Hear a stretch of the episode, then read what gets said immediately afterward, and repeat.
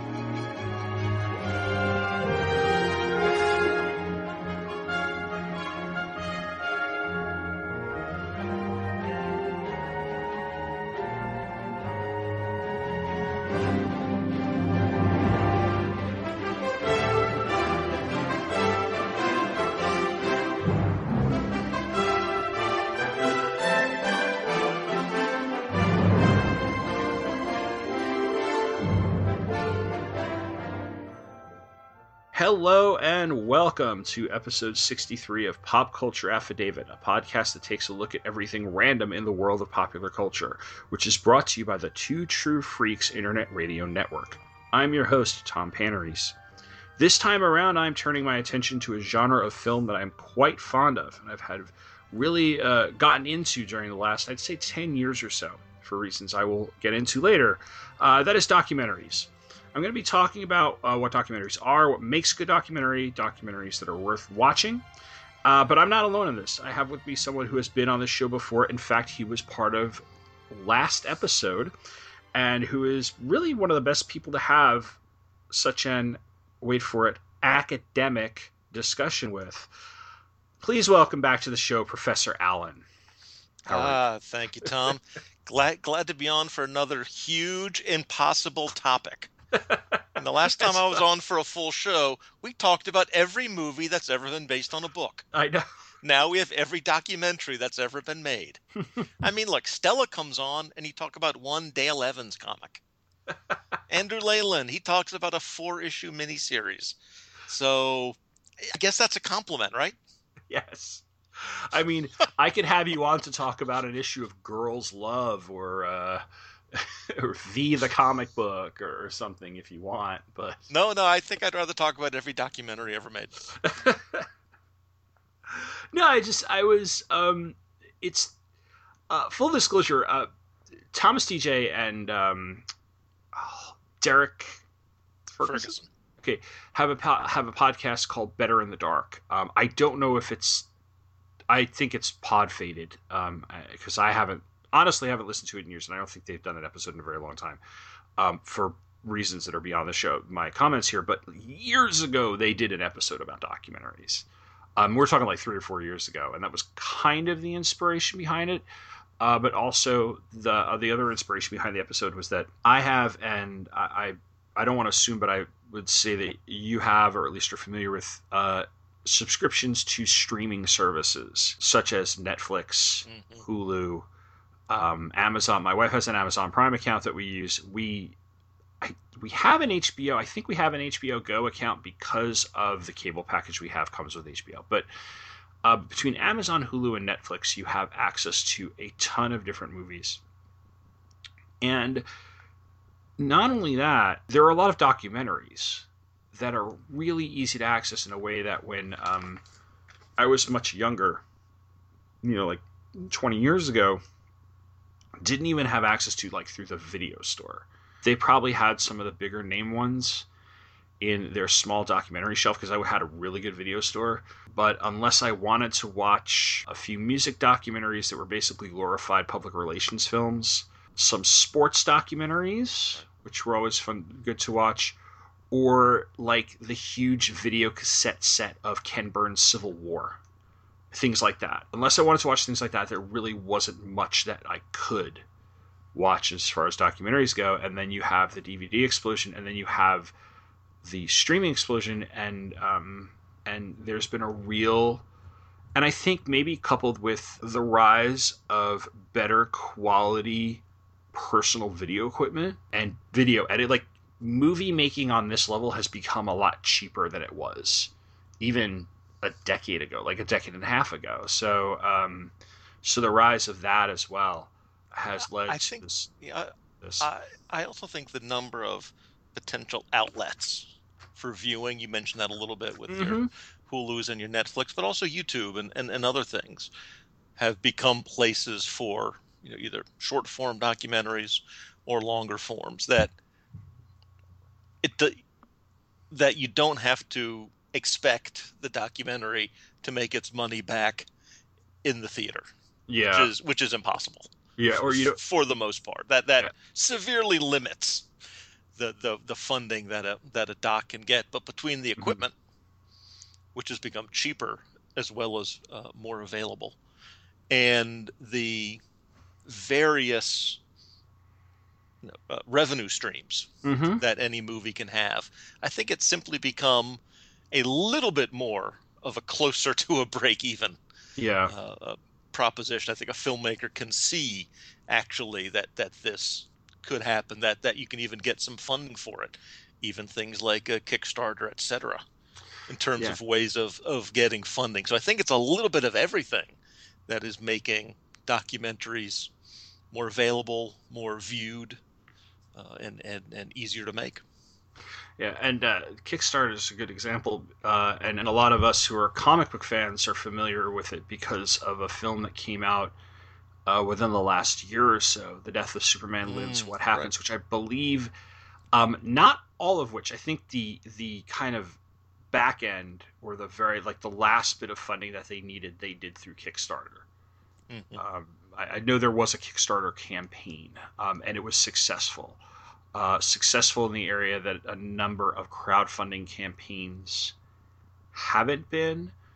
But then again, there's an audience for a documentary like The Death of Superman Lives because, you know, there's a huge comic in the same way that there was an audience for the Veronica Mars movie, which was Right.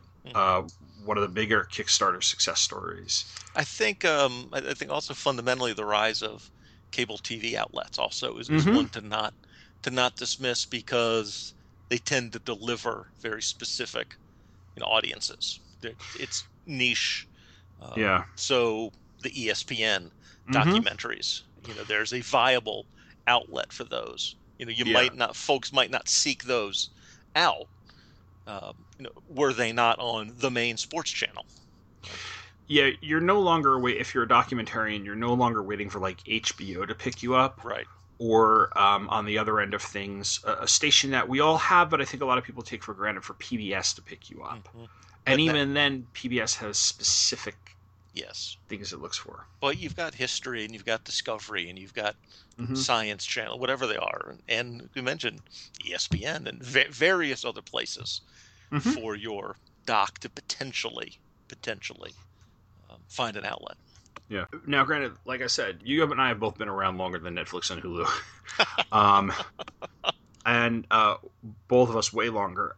And I hate to use the origin story gimmick here, but I am curious as to like where does your interest in watching these types of films come from, or what's your experience like? Do you remember your earliest experience seeing films or shows or things that were of this nonfiction variety, as opposed to you know the fictional shows that we were all you know, Yeah, I think I think I can answer that in a couple ways. First off, just just like my reading, I mean, probably a quarter of the books I read are are nonfiction. I like a good thriller and a good mystery and a good sci-fi or fantasy novel. But between business books or historical books or ugh, the occasional self-help management book, Mm. um, uh, for me, you know, theology and spiritual books. Mhm. So probably you know, a quarter, a third of what I read is nonfiction. It's probably a similar ratio, a quarter to a third of what I watch is somewhere would fall broadly in the in the nonfiction. I'm including some elements of reality TV or or documentary TV as Animal, you know, Animal Planet and those sorts of you know, some of those sorts of, of shows as well. But probably in terms of documentaries, it may be Mutual of Omaha Wild Kingdom or Hmm. something like that. You know, a, a you know the the nature documentaries. yeah, like National Geographic specials. Exactly. You know that that that sort of uh, programming when I was a kid. So mine was uh, more along it was uh, along similar lines. I do remember. Uh, I do remember a Wild Kingdom, uh, National Geographic specials, especially. I remember ones about dinosaurs because I, I, I think every I'm gonna say boy because I was a boy and I have a boy, but uh, and I think girls go through the same phase. But it seems like every boy at some point in his life goes through a huge dinosaur thing. yeah. And I remember two specials from back in the day. One was with Christopher Reeve. It was called Dinosaur, and he like hosted it. And the other one was it was a PBS one. It was called The Asteroid and the Dinosaur. And so that was like when I was at peak dinosaurs. But even before then, and I don't know if they're technically considered documentaries, but making of oh, specials, oh, sure. the making of Star Wars, the making of of whatever movie, uh, a lot of people from my generation will will smile and nod when I say the making of Thriller Mm, because right, sure. when Showtime, um, I remember it was on Showtime because this is the one time my parents had cable back, way back in the day before they got rid of it, and then got it again years later. Uh, they had Showtime, and Showtime would show Thriller, but they packaged it with the music mini movie as well as the behind the scenes making of special, and you watched the whole thing. Mm. Um, which was I think ran about a half an hour, forty five minutes. It might have been a full hour from what I remember. And the other thing I was saying, there was there was one specific documentary I remember very very early on. It was about the 1984 Olympics. And it was called 16 Days of Glory. Mm, right. Uh, I did a blog post about this years ago, and and I that was one that I remember my dad renting from the uh, video store and just watching that over and over. There was there were the, the, the team highlight videos for the year, that sort of stuff. I've, I still have the 1986 Mets one. It's called The Year to Remember. And then I think my earliest exposure to something akin to a documentary, even though it technically wasn't documentary, were the segments on Mr. Rogers' Neighborhood. Ah, sure. Where he would go, he would go somewhere, and it would just talk to uh, a somebody, real person. Yeah, a real person, and, and about their job or something. And it would just be this whole thing of like, you know, it's for preschoolers, and it's like I'm, um, oh, I don't know, I'm a blacksmith. This is how I do my job, and I'm a mailman, you know, like or something. And that I th- pro- that was probably my first exposure to something that was close to a documentary because it was it was not in the land of make believe. It was not set up as a cartoon. It was him actually going out to a business or a factory or somewhere, and, and so and then from there. Yeah. As you're as you're talking, remember a couple others from growing up. but One in particular that my dad watched must it was a series. It came out, I don't know if these were from the library, if they were on PBS or whatever, but it was the World at War, I believe it was called. Mm, it was yes. a British um, uh, production company, mm-hmm. and you know with with footage from from that area, uh, World War mm-hmm. Two, World War Two, but it was incredibly detailed, and again, my mind, ten parts or fifteen parts or yeah. whatever it would have been, an extremely detailed historical uh, documentary. Mm-hmm and I actually remember you're talking about about your kids. Uh, for Emily, a lot of it was her phase was animals, whether mm-hmm. it was the Kratt Brothers on PBS, or Crocodile Hunter, or Meerkat Manor, or whatever it is on on Animal Planet. Planet. No, there was a there was a, a run of a couple years where she was, uh, you know, Animal Planet twenty four seven. It seemed like. my father-in-law watches a lot of that and brett, brett will sit and watch it with him although sometimes we have to be careful because it's like you know when he was younger there are some really cool shows about animals and then there are the ones of like animals ripping each other apart.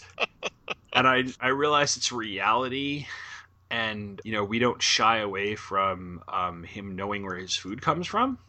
You know like you know what i mean right. like that? But at the same time i don't want to you know he's he's eight now. He's gonna be nine in a couple weeks. So he could probably watch a show where a lion is chasing gazelle across the serengeti and captures it. But there are those shows when you're four and it's like i don't know if he needs to see something this wild no my, mine was a lot of there was a lot of sports documentaries it was it was a lot of the dinosaur stuff and uh, and the make the making of and that's why i get very um, when i want to i will sit down and geek out with featurettes on if I have the time. That's the thing about me and DVD features and stuff. You know, do I have the time to sit down and watch the, the thirty minute thing on uh, right on the on the Blu-ray or whatever? I, so. I, can't remember the context who we were talking to. It's probably been recorded and, and is out somewhere. But at, at, one point, uh, Emily and I were talking to somebody, and uh, she made the comment that the single DVD that she has probably watched the most in her life is the first disc of the special features of the Two Towers, Hmm. which she has probably said, you know hundreds of times. You know, she watched that nonstop from the, the costuming and the uh, the sword making and all of that stuff. Um, and that is, I mean, she sort of developed a, uh, a real keen interest Mhm. in filmmaking from those DVDs on the extended editions of the Lord of the Rings films. That's cool. Brett, um, every once in a while, will want to sit down and watch the extra features on like one of his Pixar movies, which sometimes it's the shorts, but sometimes it's the it's flat out. This is how we made part of Monsters Inc. And like showing how they put this together, this scene together, or whatever. Um, I found the star the Star Wars ones I find fascinating, and there's a there's one on I think it's Revenge of the Sith. And I think they do this for all the prequels, but in the Revenge of the Sith, there's one where they take you into what it takes to make one minute of the movie, and they go from like every department um, in Lucasfilm to show you the battle on like Mustafar, I think it is, and it's really cool just to see Mhm. all the work that goes into this one scene and stuff like that. So yeah, that's I've watched a lot of those when I get the chance. But to go on, and I think just to lay a little bit of groundwork, because we are going to get into specific movies that we both like, um, some that we have both seen. Because we, a peek behind the curtain, I proposed this to you a, a few months ago, I think, and then we just put it off until when we were a time when we were both off, and uh, To most people, that's summer. That's, that's what most people call that time. yes. We we sat down um, and we used thank thanks to the uh, the technology available through Google Docs, put a document together where we just listed and corroborated documentaries that we have seen. Uh, so that we've been kind of yeah, and we've been updating it here and there, and and the and we had we do have a basic structure here in the first, but and I wanted to kind of lay the groundwork and ask the question: What is a documentary? Like you know, we know a documentary is essentially nonfiction, or or purports to show something nonfiction Mhm. or real life, or something that has actually happened in the real world, whether that is making a movie or uh, World War II. Uh, but what separates you know there's are, there's what what are the types of documentaries? What separates documentary from say reality television or a news magazine? And then uh, we'll get into whether or not it's art whether or not this is journalism is it propaganda is it all three? So like what to you is a documentary? What what would why, what would you how would you consider something a documentary as opposed to say uh, a reality show or a or a or a, a, a 60 minutes news magazine or something I, I think one is maybe the the scope, the uh, I'm trying to think, not not the size of it, but something about the time passing, Like the- maybe maybe uh, reflective. There's some reflection to it. the breaths, maybe Yeah, yeah. I th- but I, th-. I think maybe some distance, some Okay. distance uh, in terms of time, uh, as opposed. So you know, a, a documentary, uh, you know, certainly might use TV news mm-hmm. from the same era Mm-hmm. that was happening simultaneously, but they're two different things. Uh, okay, really, ev- even in the same way that a a news magazine or a news, you know, even a, a weekly news magazine is different from a daily newspaper. yeah There's a little time, a little time at least to reflect, and I think that's part of it. Maybe seeing the bigger picture, um, as opposed to something. I'm, I'm thinking spe- specifically about about news or even a you know a feature that that might run on a on a news show. Uh, with there's, there's just a little more time, a little more context, perhaps. That's true. That's true. Yeah, there does seem to be there's so there seems to be more of a a craft to it. Mhm. Not that not that news magazine, not that pieces on 60 minutes aren't crafted. Right. But yeah, there's more attention paid to that craft. Um and uh, there are I mean there are different forms of them here. You have your short forms we were talking about featurettes. There are TV specials that could definitely qualify as as documentaries, and these are the ones you're talk you're generally talking or short films. You're generally talking with like 30 minutes to an hour, roughly. Then you've got your feature length, which you're 90 minutes, two hours, maybe bordering on three. Although there aren't that many three-hour documentaries out there that are meant to be done in one sitting. Um, and then you have your long form or mini series. Hello, Ken Burns. Ken Burns, yeah. Uh, Civil War, uh, baseball. um, Spike Lee did a. Is it six or eight hours? I can't remember how many parts are there. Mhm. Uh, when the levees broke about Katrina, of which I've watched the first two parts, and is amazing. I just have to get through the rest of them. Um, I may re- rewatch those. Uh, and then there's a very, very well known, inc- I think it's 10 hours long Holocaust documentary called Shoah that um, I have never seen myself, but but it is held up as one of those sort of incredibly ambitious documentary projects uh, of a topic that I've studied quite a bit because of teaching the um, unfortunately recently passed Elie Wiesel's Mhm. Night. But I don't. I, I, I tell the kids every, every time we, we read it, the night's only about 115 pages, and I say I don't think I could handle anything that was longer, Right. you know. And, and Schindler's List is about three hours long, and that's about my max on that topic. But yeah, there, there's that. But but yeah, I think you're right. I, I because I, I think you have to narrow down that you have to narrow the definition a little bit more when you're when you're trying to separate yourself from just general nonfiction because there's plenty of stuff on TV that purports to be nonfiction and falls under that realm of reality television. Yeah. I would not consider keeping up with the Kardashians to be a documentary. Although reality television in its early years Yes. has come as close to documentary as the genre ever got. I would contest, and maybe this is because the later seasons of this show are just so bad, and now the first few seasons of the show are almost like a time capsule of the early 90s, but I will contest that the first maybe three to four seasons of The Real World Yes. are as close to a documentary as that show ever got. I found the show after the hype of the first season and watched the second one, you know, week to Mhm. week as it came out. And it was terrific. Yeah. And you get the sense that it was not set up like so many of those types of shows are. It Yeah. and and there there seemed to be very little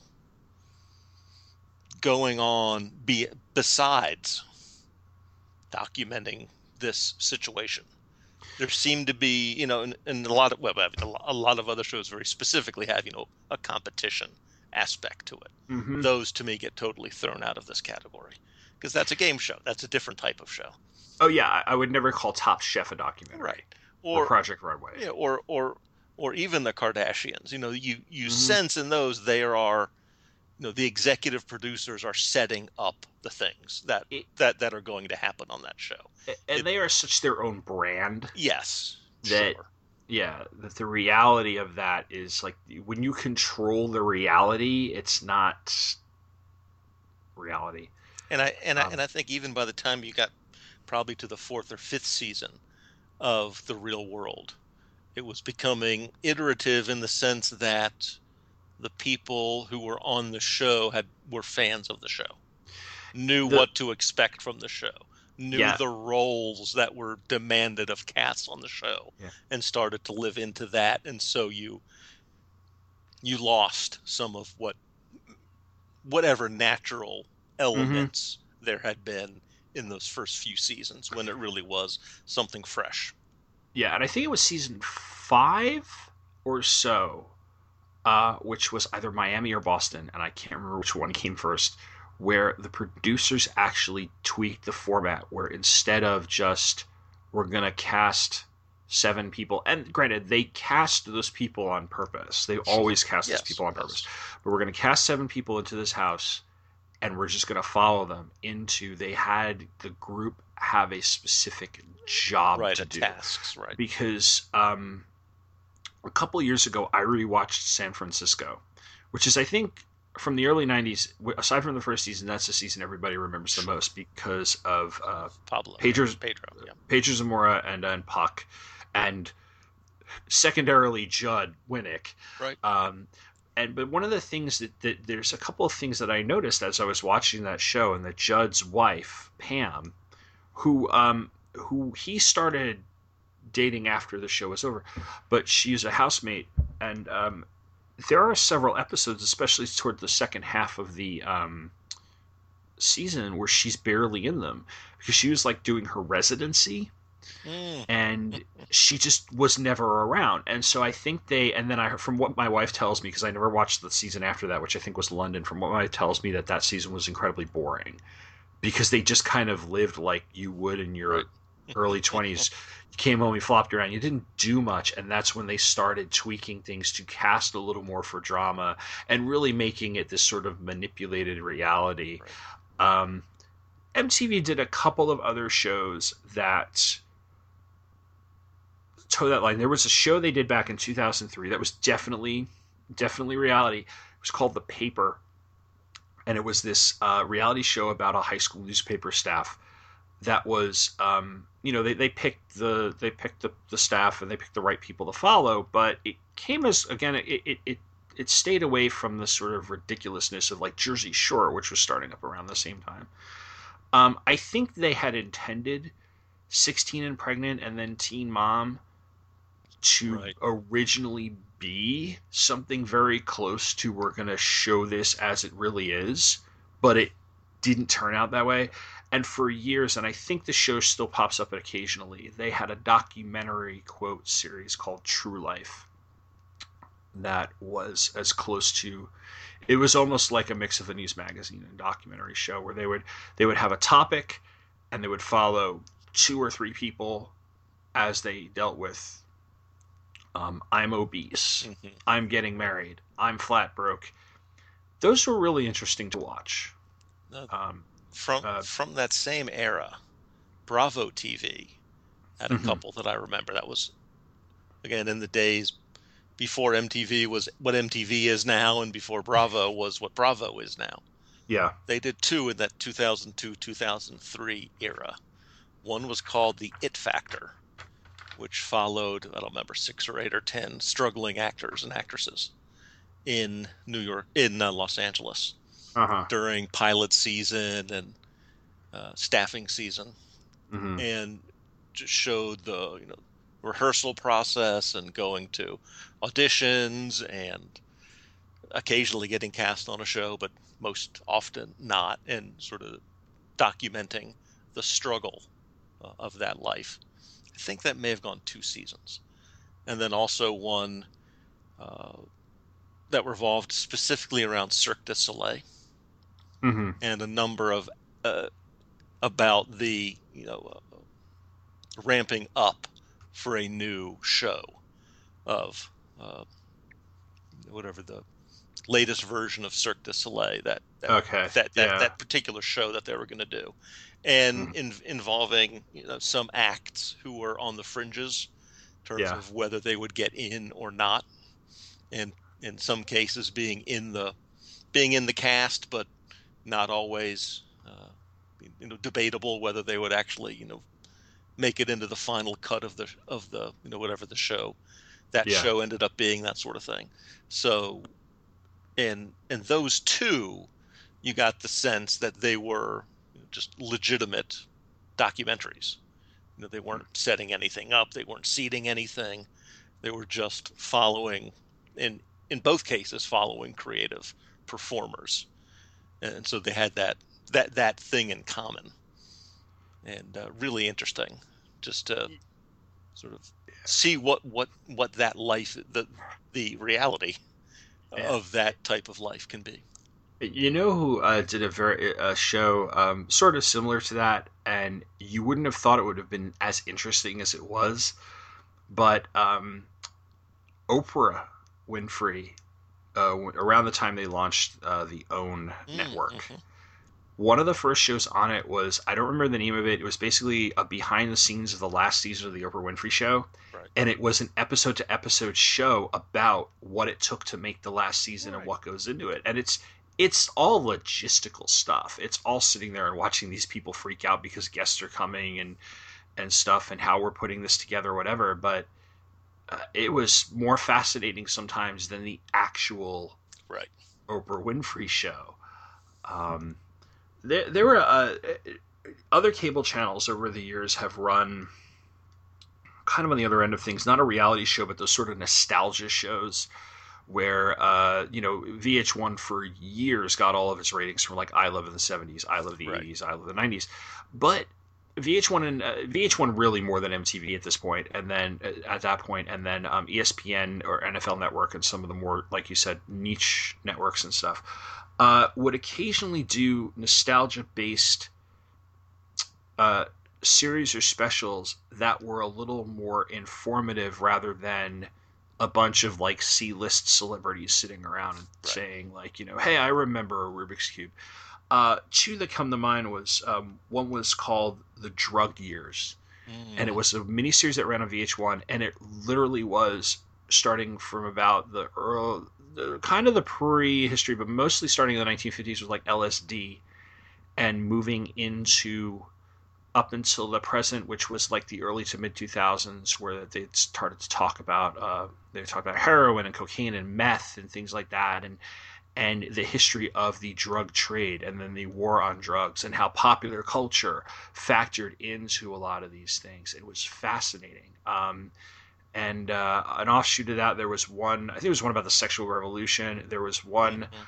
about it was called Planet Rock, which was hip hop and cocaine and crack, but not done in a accusatory way. Done talking to the actual people who were there and them talking about how there was on some level always a sometimes very close connection between drugs and you know hip hop and rap and sometimes it was just a little more tenuous. But you know depending on who you're talking to it was really really fascinating stuff. Uh, and they've done they've done some others. Um, New York 77 the hottest year in hell is about punk in in 1977 in New York. Is some great great stuff. So um and and then I, I had a I mean, I question guess I was going to say, I guess to some extent, behind the music counts. Yeah, I would say it does. Um, I some of the there are some behind the music episodes that were better than others because some of them were obvious, obviously glorified promotional films for whatever that artist's next album was, like Madonna, for instance. But when it was an act that hadn't seen the light of day in a number of years or had a very famous story to tell, like a Milli Vanilli, Mhm. the Meatloaf one I remember being pretty good. The, the, but that but I think the meatloaf one fits into some of that similar. What you were saying before is that the meatloaf behind the music was a few months before the VH1 produced meatloaf biopic, yeah, and so the Yeah. behind the music was uh, was a little more uh, kindly, yes, you know. So it it because it was tied into this to this Mhm. other thing. The one Yeah. that I remember most uh, vividly is is it Def Leppard, the drummer that lost his arm yes, in the Def Leppard. accident.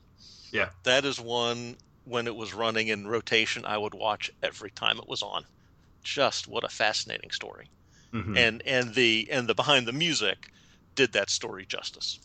the one about Styx Mm, and the one about Journey are both really good because the lead singers of both, uh, Dennis DeYoung in terms of Styx, and then um, Steve Perry in terms of Journey, they both come off horribly on those shows. Like, there's so much bitterness that still exists, especially in the in the Styx one. There's so much bitterness that still, seemed to exist between like Dennis DeYoung and Tommy Shaw and the rest of the Styx that it was not going to be the nice reunion at the end. right. Um, it was just like the band is moving on with a new lead singer, and you are stuck whining about how you felt jilted, and it was you know so it was one of those things where and, and he doesn't exactly come off as you know a saint he kind of comes off as kind of a prick Yeah. so I had a question here that I'd ask, and I think we, I think it's an easy answer. Is uh, when you're talking about documentaries and you're talking about nonfiction, but the idea of art and it comes in because it is film, and film is an art form, and then the question of objectivity, because we were just talking about promotion. Um, documentaries can be very straightforward and tell a story. It can be done in a very artsy fashion, or they can be flat out propaganda. Mm-hmm. And uh, they can be marketing, obviously. But if you go back to, and I wrote down um, Triumph of the Will. Mm, yeah. And Leni Riefenstahl and the Third Reich, and which was is technically a documentary, but is a very well crafted piece of propaganda. And I, th- and I just I, th- I think if you again make the comparison to nonfiction books, you know, uh-huh. nonfiction books include self help. They include you know lighter fare like that, a, a celebrity memoir. Yeah. But then they also include you know, science journals and historical and archaeological, astrophysics? Yeah. Or uh, 741 comic book. People know what that means in the Dewey Decimal System. Um, uh, yes, my one of my two favorite Dewey Decimals. The other one was the whatever, and I, I, I forgot which one the paranormal one was. it might have been just the zero zero zero or whatever, but that was one of the two nonfiction sections in the library. I'd always go to. But all of that, but all of that is nonfiction, and yeah. they are are wildly different. And you know, I think if you consider documentaries in that same way, that they are wildly different. You know, they there are things that are wildly different that can all be considered documentaries. And I think part of that is the level of objectivity, and part of that is the level of, of artistry, uh, mm-hmm. creativity that the filmmaker is bringing, the presence of the filmmaker, either literally the presence of the filmmaker mm-hmm. in the in the documentary, or just their uh, stylistic fingerprints being on the being on the piece. So I think those are sort of some of the places where uh, these styles of documentaries can can diverge. In, in, addition to obvious things like the subject matter, but in terms of the yeah. of, of, how the documentary is, is is put together, I think those are some of the some of the axes. You know, whether whether there's a specific point, whether the goal is to tell a story, or is the goal to change minds. Yeah, because there's there's a few if we're talking just if I'm giving a very uh, you know 30 10,000 foot view of t- like styles of documentary filmmaking, you have some where you have a uh, Ken Burns employs this all the time.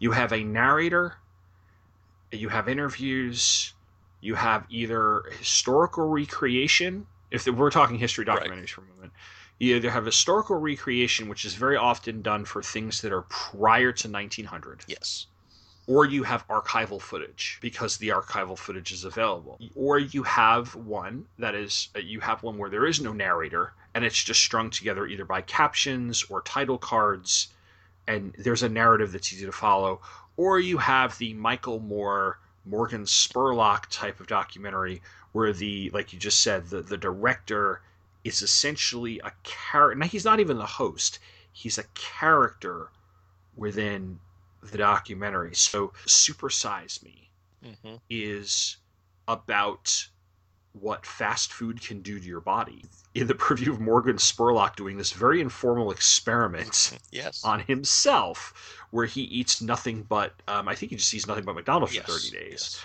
And, and just filming it along the way in this sort of very in a in a partially cinema verite style, but also you know very, things very well crafted. And um, so if you if you're looking at those three and, and they have varying levels of objectivity, sometimes they have varying levels of accuracy. Yes. Mm-hmm. Um, what to you but makes again, I was going to say, yeah. but again, the the level of accuracy or not, that's part of where the art versus the objectivity comes in. Mm-hmm.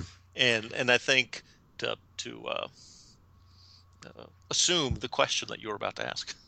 yeah, what makes a good documentary? in, in terms of which is more important, Yeah. You know, part of it from from uh, I, I try to be as objective uh, as I can about this. I think some of it is uh, there's a point at which you say how effectively did the filmmaker get across the point they wanted to get across as opposed to how much do I agree or disagree with the film, you know, with the point. You know, you, you, I, you, you don't want to get to that.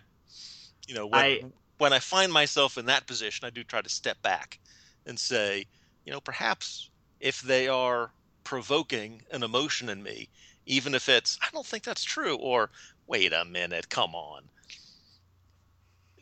That that I, that might be effective filmmaking because it is I, provoking a reaction in me.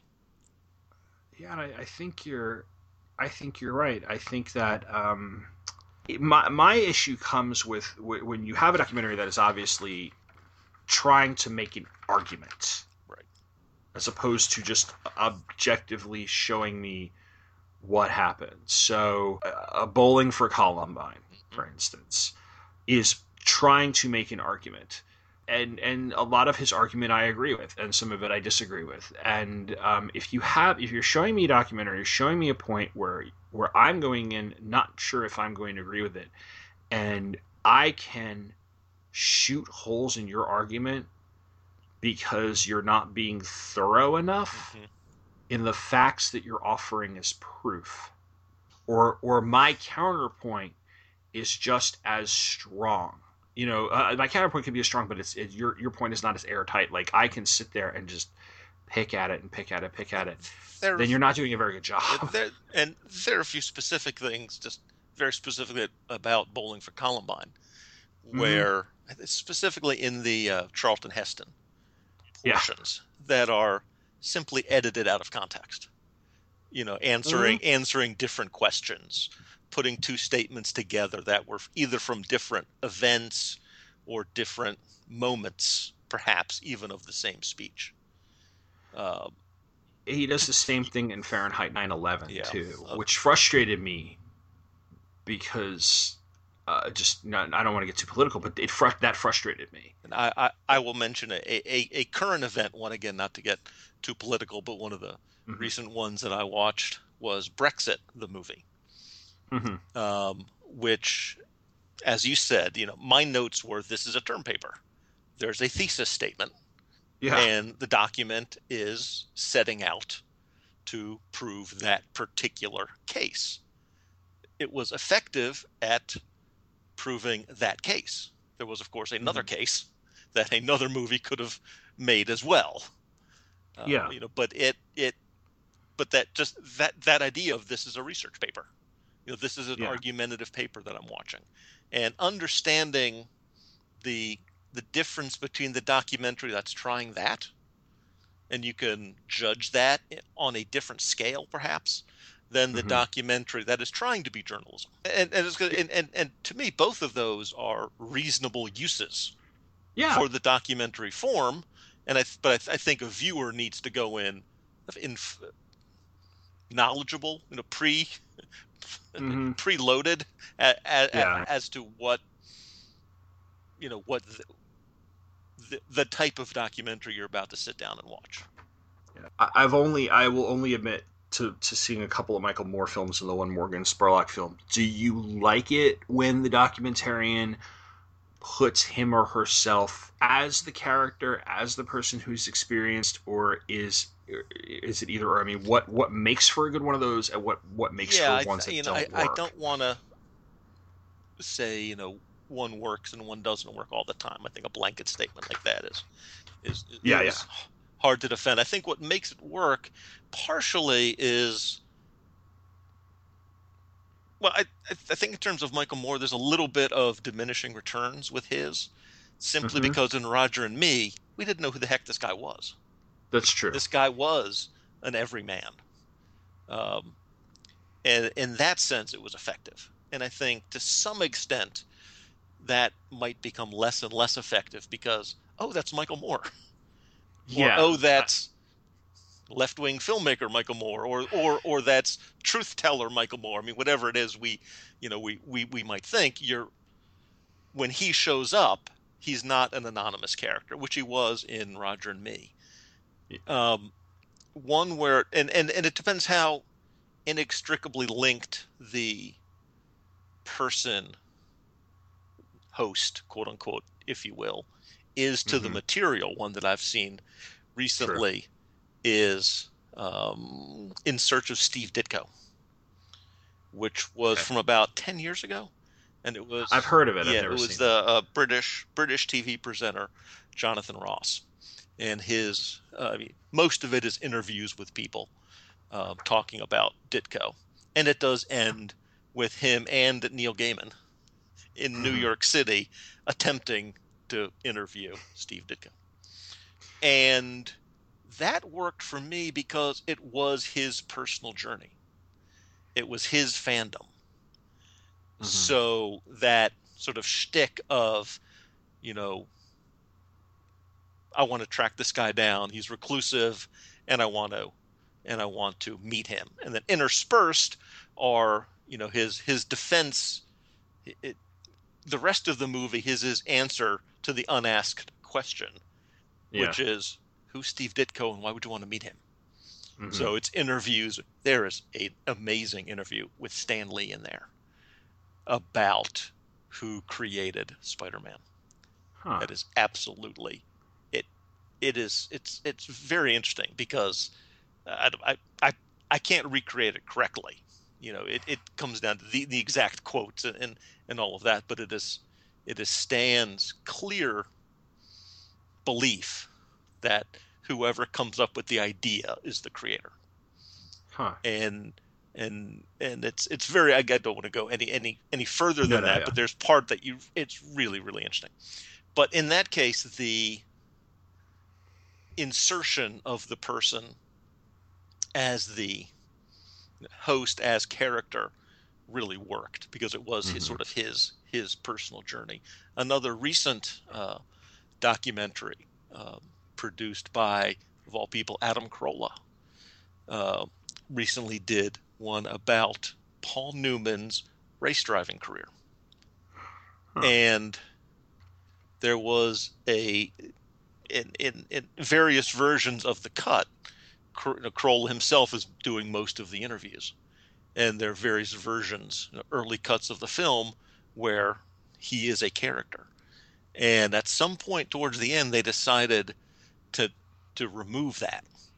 So the final cut of the movie is just uh, uh, archival footage and interviews, and it might it might be his voice as narrator. I, I don't know, but mm-hmm. they've you know removed him asking the questions. Okay. And they've removed him in terms of well, we're on the road now, going out to wherever to talk to whoever. You know those sorts of yeah. interstitial things. They cut that out, so they they made the choice to remove the you know, famous person, yeah. the host, uh, as a character in in the documentary.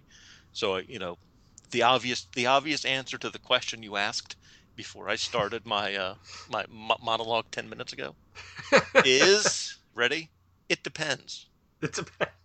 Because I was thinking of Super Size Me, and I know that I have people I know who do not like Morgan Spurlock. Yeah. And yet, I really like that movie. Mm-hmm. And I think it's because I saw it around the same time I read Eric Schlosser's book, Fast Food Nation. Right. And and there was a there was a fictional movie made of Fast Food Nation. Although I don't, that was one of those books that I don't think you really needed to adapt into, uh, into anything because you could just read it for what it was. But Super Size Me is almost like a great companion to that.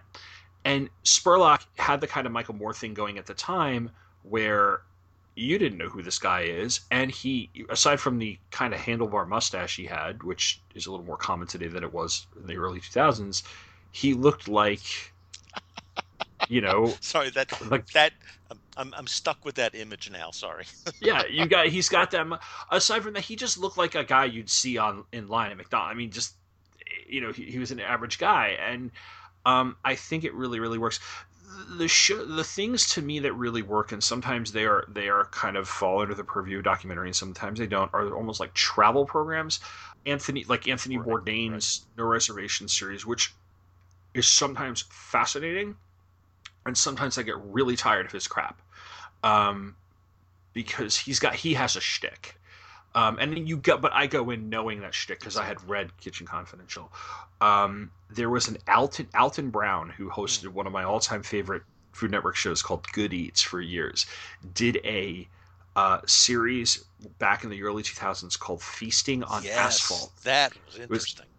Yeah, it was a motor. It was a motorcycle trip of him and, and his crew around the across the country, visiting different tourist traps and um, different people, and, and almost like looking at this this sort of culinary history of the United States. And I think there was a second season at one point too. Um, that was really cool, and he was the host, and he was already a well known personality. Uh, at least to people on the Food Network, and it worked so well. I, I um, think in that first one they were doing Route 66. I think so. I think so. I yeah, think in the second one they went up and down the Mississippi. Mississippi, north yeah. south versus east west. Yeah. Yeah, yeah, and uh, so so that's where. Uh, but I think of like what makes a good documentary and what makes a bad documentary, and and I, and I had I had written down the note. Um, a, a really good documentary would be the tone matches the subject matter. Oh, like. Okay did you ever watch Ken Burns's Dust Bowl documentary? No. It was it was only two parts. It's only two parts, so you're not you're not in there for 18 hours.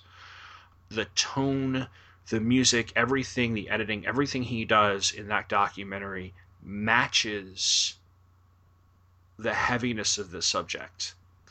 Baseball, pardon the pun, is hit or miss where that comes in. Yeah because there are portions the I'd say the first few innings of the baseball documentary really hit it right. No, again, puns aside, when you get to like through the 50s, the 60s, especially toward more of the modern day stuff, it gets boring. And in a way that I didn't want it to get boring because baseball can be an exciting sport. It can be a very boring sport, trust me, but it can be a very exciting sport. And he didn't capture the excitement because I think he went to the well of the same type mm. of music too much or the same mm. editing choices. And he didn't adjust the way he crafted the film according to the time of the game. I, I wonder if one of the things about sports documentaries in general, which is uh, a pretty good sized topic actually, but I think one of the things about sports documentaries is are the do the people who are watching this do they know the ending already? Some That's some true. sports documentaries you don't, and obviously in in baseball, the earlier you are in the history of baseball, those earlier mm-hmm. innings, I was less likely to know the stories. So by the time you got into the 70s, 80s, and 90s, there was a sense of telling me a story I already knew. Yeah. And I think with sports documentaries in particular, you have to be careful about that. If mm-hmm if the outcome is well known, then you, there's a different story you have to tell, as opposed to the out, as opposed to the point of the documentary is this obscure sport or obscure team, and you actually don't know if they win the championship or not. You don't That's know true. if this guy makes the Olympic team or not because he's uh, you know, a, he does the triple jump or something, right? Mm-hmm. So you don't know the outcome, and and obviously a sports movie, fiction, or sports drama uh, documentary has the built-in drama of the competition yeah. of the season. And so, if you don't know the outcome, I think you're telling a different kind of story than if you do know the outcome. And I think that may be a little bit of where baseball struck out in its later innings. You started it's, it. It was an ambitious oh, documentary. Was, definitely because you're not focusing on one team. You're not focusing on one player. This isn't like um, ESPN's 30 for 30, where they will right. do a documentary on. They just did it just like a five part um, OJ Simpson one that is a great companion piece to the FX miniseries that aired mm-hmm. earlier this spring, and I recommend watching both of them. I, am a little OJ'd out at this point, but they're both worth their salt. But like, it's not like the the Bo Jackson one was fascinating. Uh, the Brian Bosworth one also fascinating. But that's one person, and that's following one person. The Ricky Williams one was sad in a way. Yeah, I was a fan um, of they they did. Of course, at at this point, you really can't say thirty for thirty anymore because yeah. it's probably 300 for 30 or however many they've done now. I mean, it's sort of spun off. Then they also did a series related to uh, women's sports in particular, Title IX. Oh, that was a good one. And yeah. uh, the Katarina Witt one in particular Mm-hmm. about her role in, as a in, as Germany became Mhm. reunified, and Yeah. and and that was a really interesting one. As in, in some respects, it's because it was telling a story I didn't know. It, it- Yeah. it, Well- it was not about Katarina Witt versus Debbie Thomas at the Olympics. I, I knew how that story ended. um, postscript to the story, and, and you can probably find it in the Washington Post a few months ago. There was a there was a feature in the Washington Post on Sunday about Debbie Thomas, who is like living broke I in a trailer in rural Virginia. It was like, and I remember reading it, like, really uh, fascinating, fascinating piece. The obscurity of certain things. Uh, if you look at, and I think maybe the distance, like you said, the distance between the subject and the and the filmmaker in terms of time can also be like this. If you're doing a if you're doing a documentary about the 69 Mets, the 27 Yankees, um, you know, or something that has happened and is well documented way in the past, you're going to have a different, you know, the ending to the story. So you kind of craft things around the ending to the story. Uh, there's a wonderful documentary called Do You Believe in Miracles? Which is the story of the 1980 U.S. hockey team. And it is a great, great documentary. It was made before Herb Brooks passed uh, so he's in it and and they just they go through that whole thing and we all know the ending of that story but they take careful they craft it in a way that just makes it's really gripping but then you have things that are about they're obviously being filmed as they happen Right. so the filmmakers do not know Right. what's going to happen and there, there's a um, there is a documentary that I've shown the last couple of years in my English class called Louder Than a Bomb. It is about a spoken word poetry competition in Chicago. Uh, the movie's from about 2010, 2011 or so, and it follows uh, teams from four high schools. And basically, the competition is you and your team get together several performance pieces that you write and you perform for a panel of judges at this huge citywide competition you know and there you go. And and and and they follow certain kids and one kid's from um you know like one team's from the north side like north side of chicago with a very kind of nice suburb. Um there's another team where they follow this one girl who uh you know is who has a lot of potential. She's but her you know she's got family issues. And then there's one, the one guy who's going to magnet high school so that he doesn't have to go to the really ter- terrible high school in his neighborhood in the south side of Chicago. And then you have the team from the one really kind of, you know, quote unquote, the bad school, you know.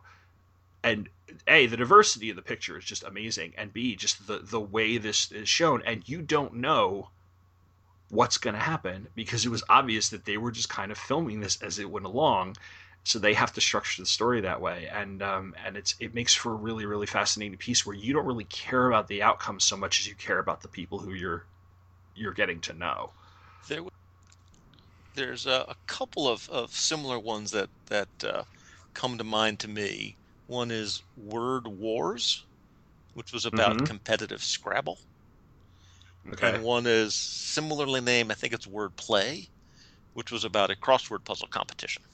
These came out at roughly the same time, and I can't remember the specific details of which this applies to, but my recollection, they were formatted the same way as as as you described. You know, following X number of people in their Yeah. preparation beforehand.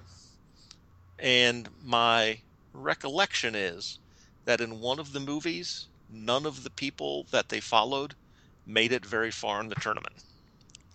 So, I mean, that's one of the problems, right? Yeah That you have, you know, a tournament may have, you know, a thousand people in it. And we're following seven of them, and you know, they all get eliminated on day two of the week-long tournament, or you know, whatever, you know, whatever the setup was.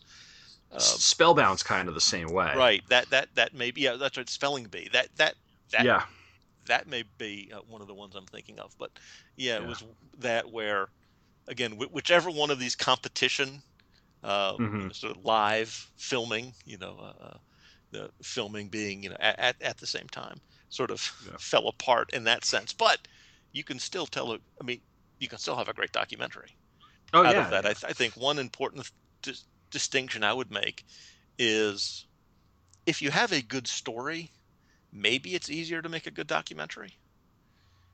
Mm-hmm. But you can still fail. And it, and, You and, and even if you don't have a great underlying story, maybe you can still you can still tell a great story of that. You know, I mean, I think again that's something to try to separate. And sometimes with sports, you can see that. You know, sports documentary. This is a great dramatic story and a sort of a dud of a of a movie because it hasn't hit the right you know elements in terms of of the filmmaking, or the Yeah. or there's some which can cover something very obscure, or a person you've never heard of, or a or a very particular you know type of type of uh, you know, subgenre or, or or subculture, whether it's uh, the the Scrabble or crossword puzzles or LARPers. I'm thinking of the movie Yes. Darkon or King of Mhm. Kong, you know those sorts of movies. Um, Yeah. where even if Let's- it's e- even if the topic you don't think going in is going to interest you. Yeah. Um, murder ball. Exactly. Again, right. wheelchair rugby Mm-hmm. like who and, and that is a fascinating there's a hero and a villain in that movie. Um we i'm looking I'm, i have my list in front of me because I, I printed it out and um of what we have and and it was color coded because you know retentive has a hyphen as michael bailey is, is famous for saying.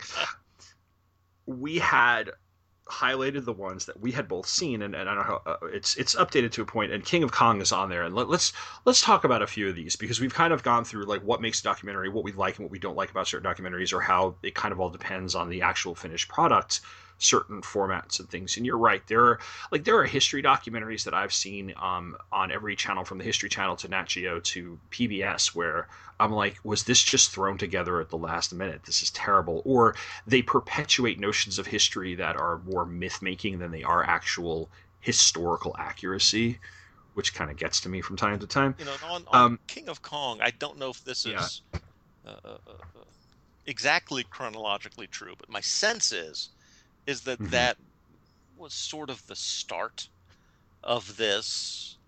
Let's deep dive into a subculture. Yeah, type there's of a, um, type of, of I documentaries. I want to say Trekkies came Mm, first. Okay, right. That's probably true. Um, based on because I just watched Trekkies last night. I've seen King of Kong, and I want to say Trekkies beats it by just a couple of years. But it's it's on, it is on a list, and and you can find this on Wikipedia. Uh, those of you out there, Morgan Spurlock hosted the show. Some cable network years ago did 50 documentaries you must see before you die. And I will tell you, the list is worth going through. It's almost it's up there with like the AFI 100 list of you know who cares how they're ranked just here are 50 movies some of you may never have heard of go see these movies and and king of kong a fistful of quarters which is the full Yes. title of um, if you're unfamiliar with it is a movie that really chronicles a guy named steve wiebe and his quest to beat the highest score ever on the game of donkey kong which at the time was held by uh, billy mitchell i believe his name is Mhm. who has some of the best hair. He's just this character in a sense. But it does dive into the subculture of people who still really worship the feet of classic arcade games and uh, and are still trying to just kind of keeping that that alive in the same way Trekkies yes. from the late 90s and there's a sequel to it which I haven't Mhm. seen um, I- is I have to correct myself before we get too Mhm. far. Spellbound, Darkon, Word Wars all came out before Fistful of Dollars or Fistful of Quarters. oh, okay So maybe just in my, I think uh, I think probably uh, for me personally, King of Kong was the first of these that I saw, and it may have been my reintroduction to uh, Yeah. to documentaries as closer to an adult. Um, Yeah. But but it it it actually might be building on some of these Mhm. other a similar type of type of movies. Th- there are a few before this boom in the 90s and into now that, that are that people um, really do pay attention to like the thir- the thin blue line and grey gardens and um, neither of which i've seen yet but um, Yeah. but uh, but yeah the king of kong just is is a great one because it, it mixes the competition aspect of it with examining the history and the subculture that surrounds uh, uh, nerds And video game and nerds to some extent, this is the story of an outsider trying to Yeah. break in to this to our Yeah. cloistered walls up high everyone stay out subculture Yeah. and that Steve aspect Wiebe- of it is really interesting Yeah, because Steve Wiebe is this like he's like a part-time teacher who started, or he was a teacher at the time, but he had started. He had a Donkey Kong machine, um, and he had started doing this.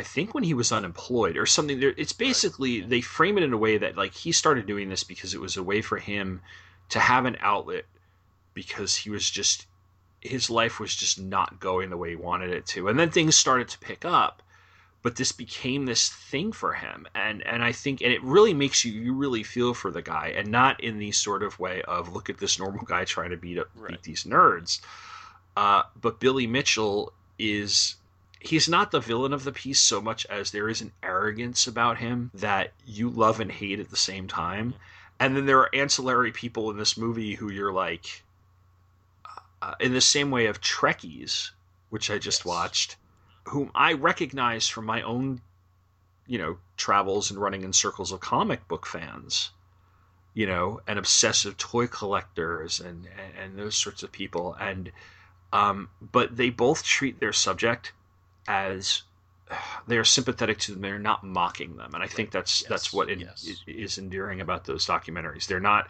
Trekkies could very well have been look at these freaks because there are some things about some of the people in Trekkies. You're just like, you know, you go to work wearing a Federation badge and a phaser and a tricorder, okay, and you show up for jury duty in your Star Trek uniform, and like the one kid gets the um, the one kid gets a uniform to cosplay at a at a con, and he's sitting there, it's like really good, but oh, this is wrong and this is wrong. He's like nitpicking the details on the uniform, and you're just like at the same time, on, on one hand, you are kind of like you're a little bit too far with this, but on the other hand, you're like, no, I recognize this, and and they're not trying to judge the people; they're just trying to show it as there is. The same thing with with the King of Kong. You know, there are some people in there where you're just like, this is your life, but at the same time, you're like, I totally know what you're talking about.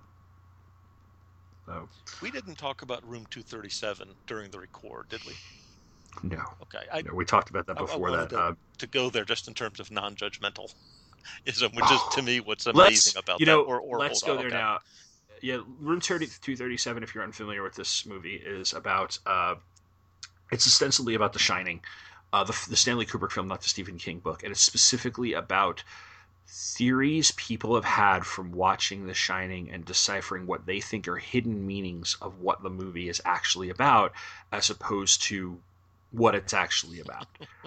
And it is i think there's like nine there's different sections and there's several different people who posit that instead of this movie being about Jack Nicholson's character going crazy and trying to kill his family because he's in this haunted hotel, which is a very loose description of The Shining.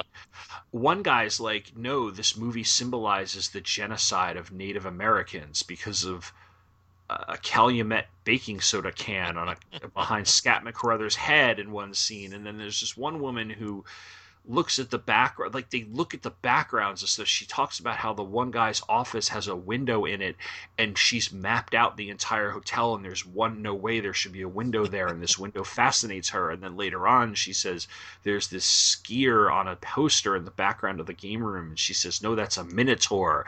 And then there's the other guy who connects this whole thing to the moon landing conspiracy in Kubrick's other films. And I'm watching this movie this morning and I was just, and I had said to you, and I'll say it again, it's the very definition, and I'm sorry I'm being judgy, it's the very be- definition of bat guano crazy. I mean, it's just like, and I'm an English teacher. Looking for hidden meaning and symbolism in works of literature is what I do for a living. we, and we call and that the even spring semester yeah, and even then, I'm like, what? but but but what I like about that movie is that the Mm. movie does not judge these people. The movie Yes. does not mock these people. The movie allows these people to present their wackadoodle thoughts Mhm. and interpretations and just and you were saying you were talking about uh, uh, King of Kong and, and, and Trekkies as being movies Yeah. that are non-judgmental. That that's where it clicked to me that Room 237. Totally different topic, totally Mhm. different group of nutballs uh, of people. But again, the film itself does not judge, and to me, that is part of a good documentary. it it also does the one thing I did like about it because there was a point where I did want to turn it off, but I had this commitment to finishing what I start. That was my bad. I That was was just- that that was my fault. No, it's okay. I was just kind of like I was just like I don't know how much more of this I can take, or it was more along the line of, all right, I get the point. Right. But um, the one thing I will give it a lot of credit for is that it, it employs purely archival footage or um, movie footage. It's there's there are interviews. They're all audio, so there's no single shot of a person talking to you. Uh, as opposed, you know, like in, in a lot of documentaries, you have a one-on-one interview with somebody. Um, but in a lot of documentaries, you have um, where you'll have somebody talking over the footage of something they're doing. This is people talking over movie clips. So what the filmmakers do is they essentially show and don't tell. Right. In that when somebody is talking about here is this aspect of this scene and this whole subliminal messaging thing in this scene, they slow the scene down to show you frame by Zoom frame as the person like the window, the poster, whatever it is. to illustrate what that person's talking about so that in the very least you can see it for yourself and make that judgment yourself. So I give them a lot of credit for that. I just the people in the movie are to me I was just like this is this is even more nuts than some of the stuff we've done on comics podcast. on on the choice to not show the people i wonder if that again is an attempt to not uh, to avoid potential stereotyping It's based possible. on what they may or may not look like or or the fact that that doesn't matter Mhm, what matters is what these people think mhm. and again I, I think that's just an interesting directorial choice And now there are other there are other um, ones that we've both seen, and uh, you had mentioned that you just finished watching this the other day, and I found this fascinating. Uh, Finding Vivian Maier. mm, which I had discovered because of an article I read on BuzzFeed or some site or something, and somebody had mentioned that you know here are all these pictures this woman took, and it was part of this. And then I then I Googled her and saw that there was this documentary. It was available on Netflix. Yada yada yada. I watched it. Um, Vivian Maier was uh, she worked as like a nanny, I think, yes. in, in, in for Mhm. for just wealthy families in New York City, and um, was an amateur photographer who took thousands Yes. of photographs over the course of decades, and was a hoarder in a huge sense. And as the movie goes on, it's clear that she has probably has some sort of I mean, I'm no psychologist. She may have been suffering something from something like an uh, obsessive compulsive disorder or something that that leads to people hoarding a lot of different things. Um, especially because later in her life, the end of her life does, as I remember, it was very very sad. Yes. But um, this is somebody who had passed on, and it's this.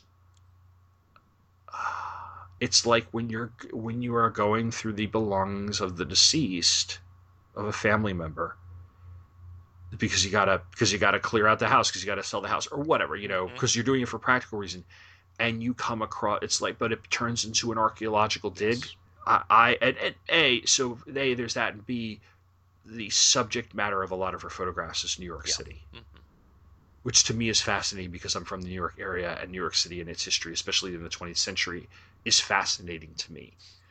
to me this one was an a plus story in a b plus documentary Mm-hmm. I, th- I think the story itself of this this fascinating story Yeah. carries the documentary.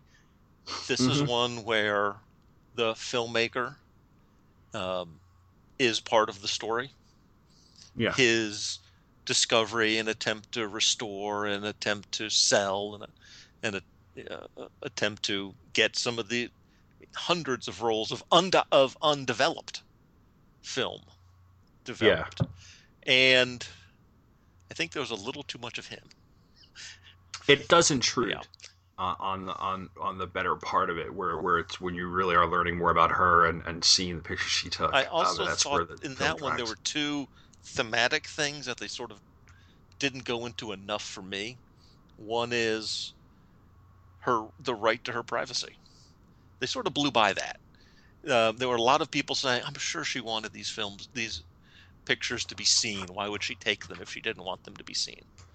That that's to me is an interesting ethical, artistic question. That's a good You know, question. do we have the right to develop? Uh, they talked a little bit. They they went through very specifically and said she doesn't have any next of kin. So Mhm. whoever, so there's a finders keepers. I think going on in terms of who, of who can develop, of Yeah. who owns these these pictures now. Uh, um, but also there was a, an under under overcurrent in the movie that art critics, uh, uh, museum curators, are Mhm. not accepting her film, her pictures. Um, the very few um, uh, uh, stagings of her films, exhibits of her film, of her, I keep saying films, of her Pictures. Um, and, you know, maybe people didn't want to be interviewed. Maybe they didn't. Pers- I, I would like to know why. There were a couple Yeah. people in the film, photographers and so on, who were fans of hers and who said very kind things about her, her you know, her, her eye, her sense of, of, uh, you know, staging, uh, her sense of framing of a, of a photograph, a lot of her, her technical and artistic skills, which, which, Mhm. I mean, the, the pictures that we see are im- im- very impressive. I would have liked to have seen someone from that other side say, yes, but the reason we're not, the reason she's not uh, accepted as a great 20th century photographer is this, or these, Hmm. these reasons. Now, to be fair, that's not the movie they were making. So, No, I mean, there's, a point at which I have to step back and say, that's not the story they were telling. The story, the story of this person is amazing. And whatever Yeah. form that is, like you said, it's it's a it's a great newspaper article. It was a great, um, you know, there there there have been you know TV segments on Yeah. news shows dedicated Yeah. to the story. I think the story is really good. The documentary is almost as good.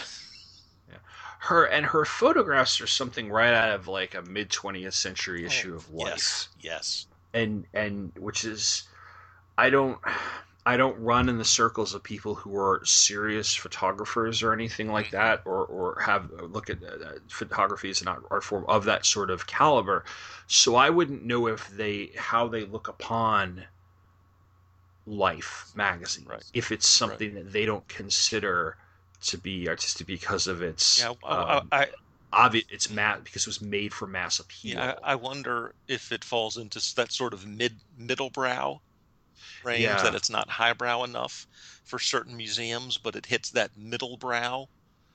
Yeah. And and it's her subject matter is everyday people Yes. in a way that say Dorothea Lange has a lot of very famous photographs that are more associated with very specific events in history, Mm. like the Great Depression and the Dust Bowl, and then um, she also has several pictures from the uh, from the Second World War and the Holocaust.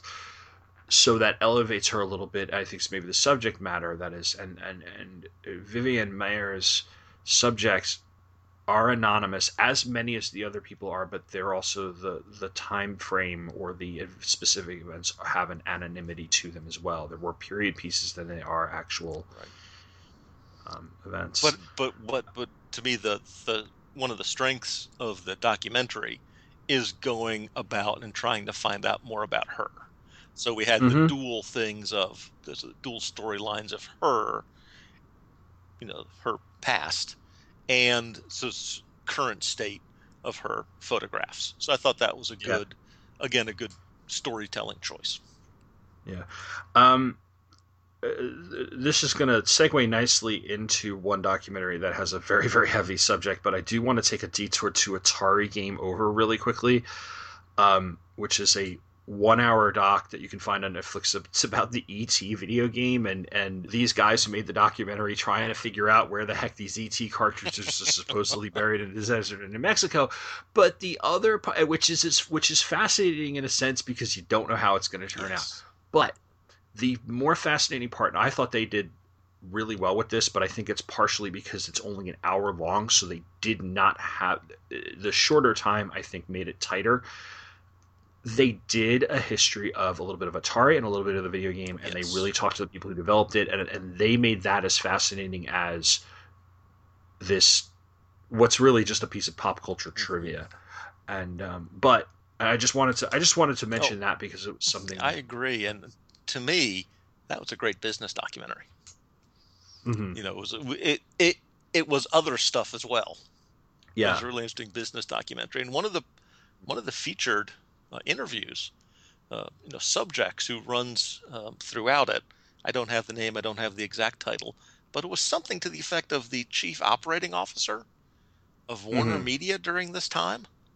I mean, you had a you, you you had a lot of engineers, a lot of game designers, Mm-hmm. Uh, but you also had this this guy who was in it from the big picture, yeah, who was they, talking they, about the financing and the business side of it. Yeah. That I thought that to me, the inclusion of someone at that level of the corporation, uh, as, yeah. as well as the things that he was saying, I thought provided a real strong anchor to that film. Mm-hmm. Uh, so, sort of a counterpoint to the game developers, the game designers, the the geeks. Yeah, um, yeah. Um, and we'll get it. There's a couple of other entertainment based documentaries that, that we have both seen that are on our list, but I do think going from Vivian Maier, who had this fascinating life, and there's a fascinating story behind it, to a documentary that is fascinating in terms of the story, but it's horrifying, which is capturing mm, the Friedmans. Yes. You had mentioned this and uh, I had I remembered the title, but I couldn't remember. I couldn't remember the premise. Part of what I liked about this this was one of the ones that I pushed you uh, to yes. watch. Along yeah, you told me Room Two Thirty Seven, and and uh, you know finding Vivian Maier was that was one of the ones on the other the other end that you had seen and, mm-hmm. and highly encouraged yeah. me to. Um, to me, what's fascinating about this one, in addition to the story itself, which which we'll get into a bit is the process of making this. I mean, there's this is not funny, so I'm going to start with a joke. Because the movie's not funny. Okay. It's it, no. I mean, it's that line about I went to a I went to a fight and a hockey game broke out. this and there's another one that fits into this category as well. I wanted to mention briefly, where the movie starts as one thing, mm-hmm. and in the midst of it, another story breaks out. And to me, that gives you a sense of objectivity. You know, it's mm-hmm. the person was not necess- the person was not going to tell this story. They just happened to be there filming something else. In this case, it was about uh, were they birthday clowns or birthday performers in some way, his jugglers or something like that. One of the one of the sons in the Friedman family is one of the most sought after guys who performs right. as a clown slash musician at uh, yes. children's birthday parties, and, and, he that's what he was originally going to be filming. Yes, and the the director was filming. I don't know if it was just um, just that that person or a broader um, documentary mm-hmm. about you know clowns and birthday performers. I I, I yeah. think that's what it was, a little broader than that. Mm-hmm. And part of what he did, um, in addition to doing some filming, was he gave, I guess that that Friedman, a video camera, right to to do to be taking some home video, uh, mm-hmm. and then this story of sexual abuse starts. Yeah. Um, yeah. These charges, and you know, so it turns from one thing into a family drama, legal drama, all of these things happening. Yeah. And because um, the father had been, um, he was a teacher. Mm-hmm. And he was also running um, like computer classes out of his That's basement. Right. And this was in the 80s, I believe and sometime in I think it was the mid 1980s. Uh, I think it was I want to say it was like 1987. He was accused, arrested, and then eventually convicted, as was his son, not the clown, but the Right. brother. There were three sons of molesting, and in some cases, uh, some of the accusations have used uh, involved uh, sexually assaulting boys in the in the basement um, when they were supposedly doing computer classes. And there's um, and it's this. You're right. It's this whole drama that unfolds with interviews of all the people who were who were involved. Um, family home movies, news footage, you know, anything that they could get their hands on to show. And it's it becomes just it becomes more and more difficult to watch as more and more of the details of what was going on comes out. And the end result of that is that at, there's at least one, I can't remember who was convicted. There was a conviction after the fact. And Yeah. my understanding is that though it's the the the, the documentary is is you know attempts to report these fairly objectively. My understanding is that Mhm. the filmmaker believes that they're innocent. Yeah, I think it it started because I, I looked up the Wikipedia page for it because I was trying to remember like why I didn't remember this happening because I was I was around that time this this broke I was probably about like ten years old, um, and there was another case around that same summer where a, a man named Joel Steinberg and his um, it might have been his wife or his live-in girlfriend her name was Hedda Nussbaum beat their daughter to death their foster daughter to death and that was huge in the headlines around New York City uh, in Long Island. Um, the Friedmans were from Long Island. They lived in Great Neck, which is like Gatsby country, Mm, Long. Island. It's like F. Scott Fitzgerald, Long Island. That's how wealthy that part of Long Island is. Um, literally, that's where part of Gatsby takes place. So I I know this area, uh, um, and and so and I'm like, why don't I remember this? But I'm, I'm kind of glad I didn't because Yeah. but it, it but the when, the when I was reading about the filmmakers and having like really did believe that the the son, not the father, the son gotcha. was innocent, Okay. and I think that's the distinction. I don't think they make any qualms about it's that the father went to jail, and they, they I don't think they ever said the mother. The mother of the Friedmans is very hard to figure out whether or not she actually believes her husband was capable of it because apparently they also had a very volatile relationship toward the end as well. You alternatively don't like this woman and you feel sorry for this woman because you're trying to figure out like where she's coming from. But they do seem to believe that the son was innocent. In the same way although it does not go the route of um what was the name of those documentaries? Paradise lost which is about the west memphis Oh right. hmm three i think there was more than one i think like three of those Yes. documentaries about them and eventually those documentaries actually helped get a retrial uh, very much along the same line of although i would i would say that serial the npr pod, the podcast is a little more objective than the Paradise Lost things. It, it kind of goes a little more toward the side of capturing the Friedmans, even though Sarah Koenig is making herself kind of a character in this whole thing because we're following her journey. Um, but I loved, I, I loved the the, the Adnan Syed um, season. The season Yes, about Bo yes. Bergdahl was that was all right, but the Adnan and, and Adnan Syed, as as as of this recording last week, they announced that he's getting a new trial. So you know, it's kind of interesting how this hmm these things keep happening. um, similar to uh, capturing the Friedmans in at least not not the subject matter, but sort of how Mhm. the story changed is fairly recent documentary Citizen Four, the Okay. Snowden documentary, and Oh. um, Laura Poitras, the filmmaker, Mhm. had done various films on the surveillance state and those sorts of issues, Patriot Act, Mhm. um, War on Terror, sorts of issues, and sounds like she had gathered what she thought was maybe you know half of the footage she would need for the third installment of sort of that type of movie, and all of a Mhm. sudden, she gets an anonymous email from someone who says they've been following her work and has some really interesting information for her. And that quickly turns out to be Edward Snowden. Huh. And the movie is sort of, in essence filming this real time. And some and, and that happens so fast because Snowden knew if I come forward anonymously, it's probably 72 hours before they'll figure out it's me. NSA pretty good about that stuff, right?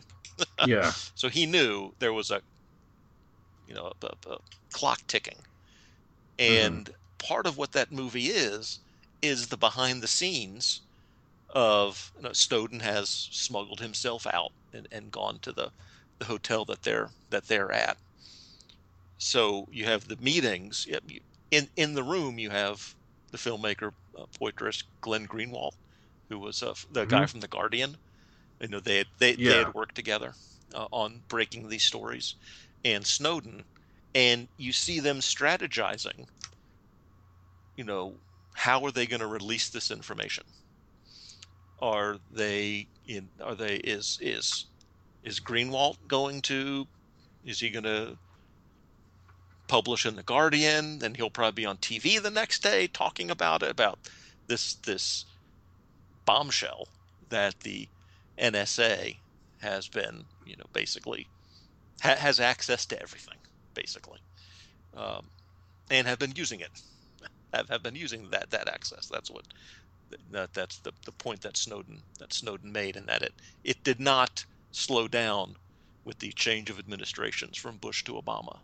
Uh, it it, hmm. it, ramped up, and um, so what is fascinating about that story or about that documentary is again this idea of one thing sort of almost happening in real time. You know you're seeing these decisions being made.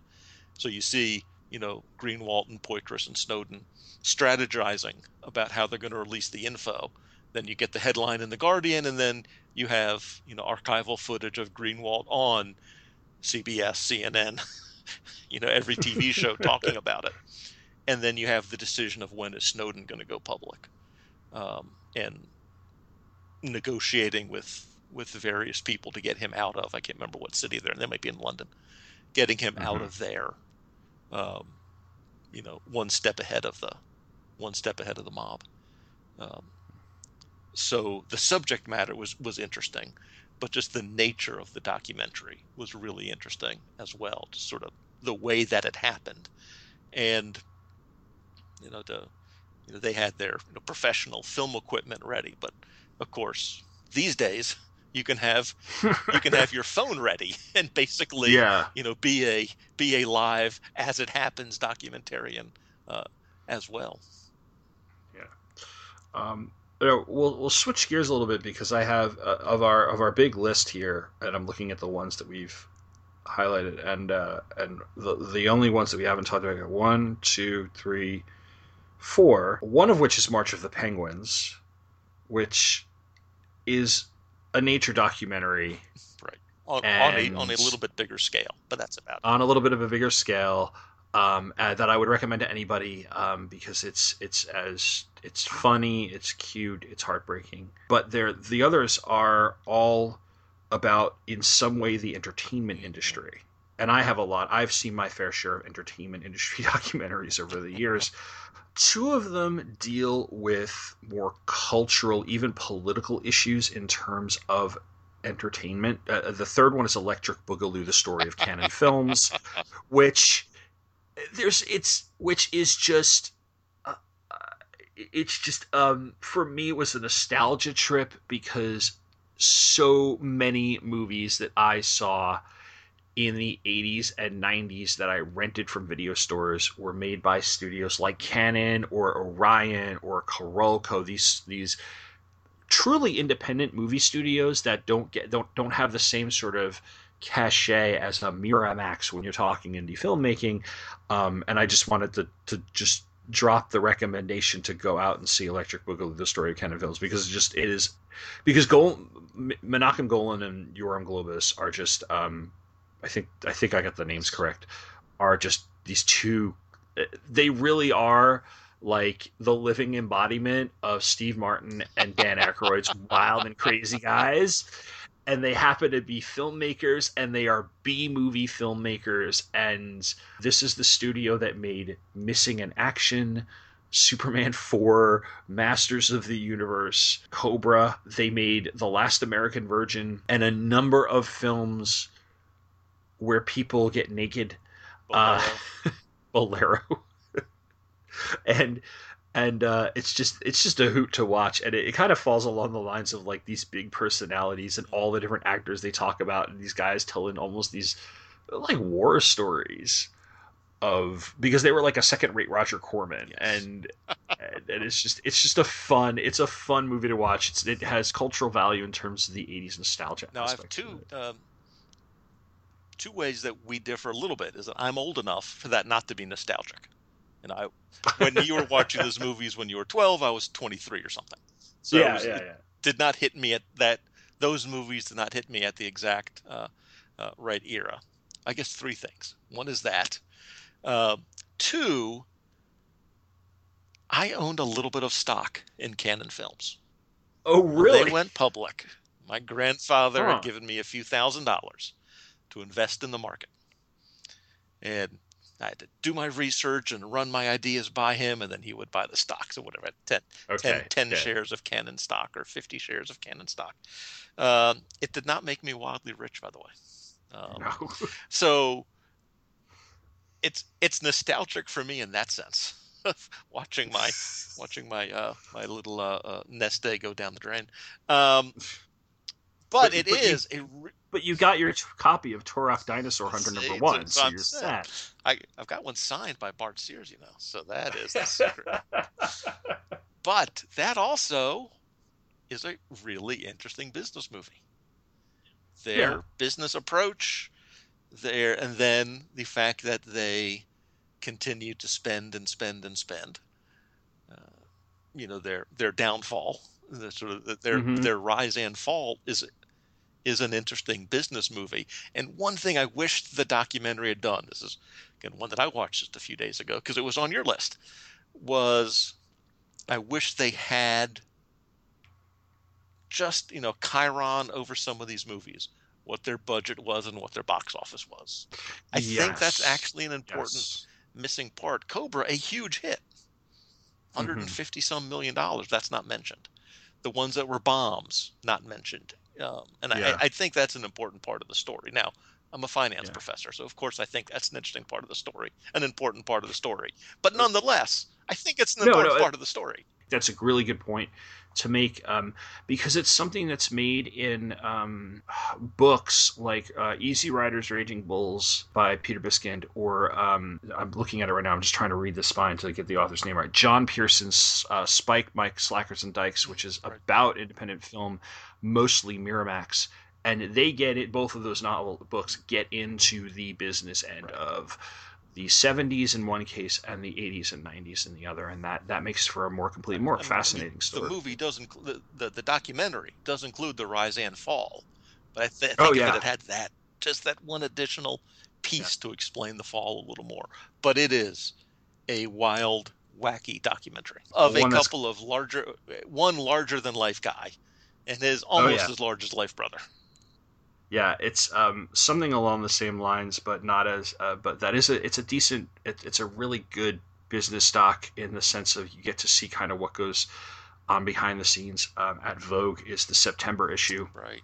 Which just follows Anna Wintour, who is a personality unto herself, um, and putting together the September issue of Vogue, which is the most important issue of the year. Uh, because it is all the fall stuff, the ads, and, and stuff like. So I like I like things like that. It's why I liked the Isaac Mizrahi documentary Unzipped mm-hmm. because it's about this designer on the rise. My wife, my wife, my wife was like, "You have to see this." So we sat down and watched this years ago. It's this designer on the rise, and and somebody who's hungry, and him putting together something for New York Fashion Week, and the creative process behind it, and the and the, the risks you're taking, and things like that. Th- those are always really interesting. Our other two get a little more political, though. Um, one is called This Film Is Not Yet Rated, which is essentially an attack on the MPAA and the rating system. Um, it's quite a few years old at this point, uh, but it does not make Jack Valenti look very good. Um, and and it the thing that it the thing that it attacks the most is not the rating system itself, but the arbitrary nature at which movies seem to be rated. You know, what makes a movie PG 13 versus R? Why is NC 17 the mark of death? What makes a movie get an R rating as opposed to an NC 17 rating? You know, how much sex can you show? Why is this movie allowed to be shown versus this movie? I mean, to this day, there are certain movies that are rated R that I'm like, huh, I didn't realize that was rated R. Because there was no um, reason for it to be. No, I mean, if you're talking language, language is in Clerks is rated R because the F word is said so many mm-hmm. times. The Breakfast Club was rated R for language, and there are movies, uh, but um, but then there are a lot of movies where there is an enormous amount of violence, but because the violence doesn't show a lot of blood or isn't particularly gory, it's PG thirteen. You know, so there's and, and and I think at one point in the movie they actually have a private investigator. Yes.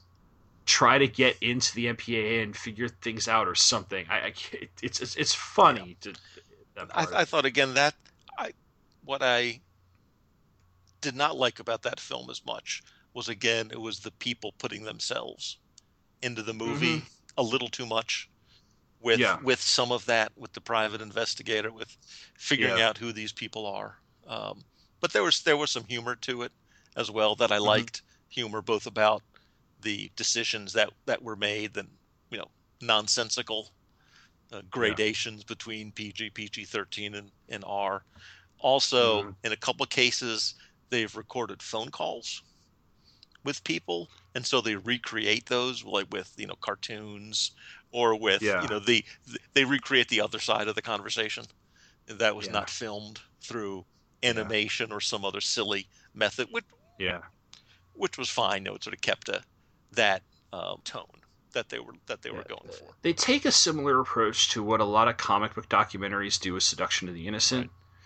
Where they're only really telling one side of the story or they're not like I still recommend Emily's episode on the seduction of the innocent because it's the one of the most thorough. I, have never read the book, and prior to what she did, all I knew of Wertham was what I'd read in Comic Book Nation or seen on you know whatever you know uh, featurette documentary was going on. But it's such a thorough. She did such a thorough and you know in many ways objective look at him whereas most of the time you get you know him and he's the comic book industry version of joseph mccarthy right. mm-hmm. which he was but he was a lot more than that but he was more than that and there was a person and when you get behind the person and you know jack valenti you know not mccarthy but still kind of like you know they they they have him as this kind of big tough talking Texan who's like, you know, I'm gonna be the law and order sheriff around here. And yes, the rating system is arbitrary, and yes, there are things that are very frustrating about how certain movies get made and how they are rated and how they are cut and all these things. But at the same time, there I thought there were different ways to approach that and investigate what it is about our culture right that mm-hmm. makes sense. Which which kind of ties in the other movie I wanted last movie I want to talk about before we make recommendations, which is called Miss Representation, which is a documentary about um, women and girls and how they are portrayed in Hollywood, and and it's a very feminist movie, um, and it is. Uh, I, I, thought it was really really good because it was, it was just one of those like really uh, those looks at um, I'm losing my train of thought here. how impossible standards are set for girls, how they're expected to act, how they're expected to look. Um, there's a there's a sequel to Miss Representation I have not seen, and I can't remember the title off the top of my head, but it's about boys and men, about masculinity. Um, and that's another one that's making a point. Uh, both of them I think are worth watching, though just to make your own decision. Um, what did you think of, of Miss Representation in that? Because I think we have both seen. Yeah, it, yeah, I saw it not that long. I mean, I saw it in preparation for this, so maybe a month, uh, okay. a month or so ago. But I cannot recall a specific about it. I mean, I yeah. what I recall is what you said. Again, yeah, it's I, I think it's an important topic, an interesting mm-hmm. topic, and an okay documentary. Yeah, it, it makes the thing is I think, and the, the frustrating thing about documentaries like that, which are can be very well put together, is that when they're treading ground, when they're treading upon ground that's been tread before, ha- they have, have, to do something. Do something yeah. yeah, and comic, uh, we both we are both comic fans. Comic book documentaries fall yes. into this trap all the time. I even think Mike has said he's tired of seeing these because we all know this because they tell the same story over and over and over again, and they all do the same thing, which drives me nuts. Is that they pretend that between the death of Gwen Stacy and whatever whatever the most recent stuff is, there were like three things that happened. Right. You know, there's Watchmen, Dark Knight, and the Death of Superman. You know, or, or, maybe Image. Maybe they talk about Image. They really do. They give they give the last twenty years short shrift, probably because they probably because they are on. They assume that um, you know the general audience kind of lived through this. They don't need to be to remember it. In the same way that your history class in high school rarely, if ever, covered the last decade because they were running out of time. so you never learned anything that right. happened in the That's 1980s right. because it was two weeks before the final exam and we don't have the time to cover it so learn it on your own kids you know? That's how i feel that they treat the 80s and 90s in a lot of those comic docs. But yeah Miss Representation is a well put together film but it it gets lost among a lot of the same the same argument is made a lot. It's a legitimate argument. I'm not trying to not say that the argument's not worth making. It's just there's um it, it's hard to stand out among among uh, among the field there. Um so I had also said uh, let's let's uh, talk about a couple that only one of us has seen. Make recommendations. Uh, we make recommendations for each other. We've picked up on recommendations for each other, and then there are some that I definitely want to see that that you have seen or that and vice versa. So, give me two films that, that you have seen that you would recommend to both me and the two people still listening. Hi, Stella. Uh, one I would say is Anvil. A N V I L exclamation point.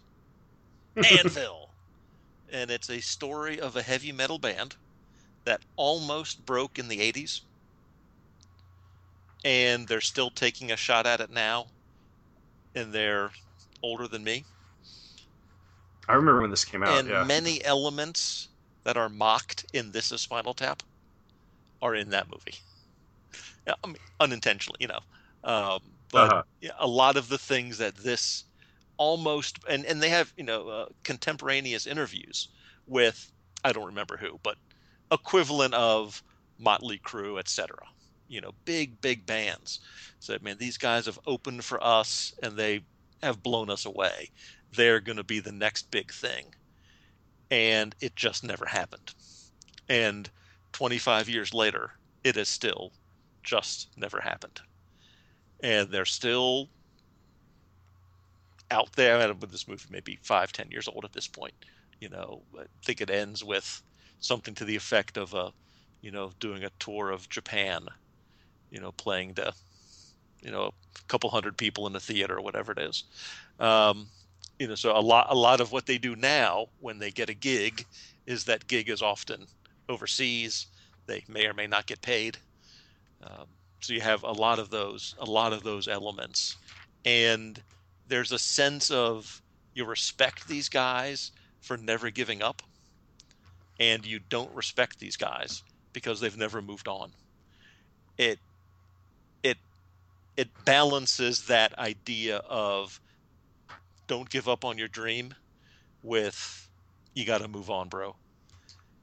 And i think in that sense it's really an, an interesting just the you know the the personal side of of looking at these guys' lives is really interesting, uh, as well as the sort of the music elements and where, on occasion, you know, celebrities, you know, real real successful musicians, uh, will yeah. will cross their paths uh, as well. So that that would be my first one. You want to give one? Sure. Um, I'll I'll, I'll stick in music because the other one of mine is a music uh, documentary. This is about somebody who is at the height of their success, and it is also this amazing time capsule of the period in which it was produced, and that is Madonna, mm, Truth or right. Dare.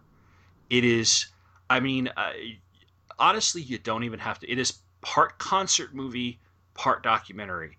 Um, because it does have you know feature concerts from the Blond Ambition tour, and that is the tour with the high ponytail, the the, the Jean Paul Gaultier bustier with the uh, the the boob cones, the the uh, the one where she would perform the what they were often referred to as the masturbation dance. And so this is 19, uh, this is like a prayer. So this is 89, 90, it's about 90, 91. Um, and she's dating Warren Beatty at the time, and it's this look into her world as a celebrity. It's a look into the popular culture of the time, and but it's also this. It's it's a great creative piece, and um, and a look at, at how somebody handles their fame, um, in a way that is uh, in some cases very honest, but it's also some cases the movie's very calculated, and um, it's really whole. And the thing that I, I recommend about it is it holds up so incredibly well, way more than another documentary that came out around the same time. U2's Rattle and Hum mm, right. does not. Um, granted, Bono is a lot more insufferable than Madonna, and that's part of that documentary. But uh, no, I would recommend Truth or Dare to anyone, even if for for anything else, the early '90s. It is just such an a piece of early '90s uh, of time. It's a time capsule of, of the of the of the period. Uh, so and and again, you're talking about a group that never made it, never give up, and and they're not they haven't given up on it and stuff. You have somebody who is, I mean. I think 1989, 1991 really is peak Madonna, and and it is it is somebody at the height of their power, and and you know you can see the ego, and you can mm. see, but you can also see the work uh, in the same way that you can see it in, in other documentaries uh, of this type. I'll go with one that I haven't mentioned yet, uh, even in passing. And it's from just last year, 2015. It's very lowly rated. Um, but I, th- I think it's better than that. It's called The Nightmare and it's about sleep paralysis.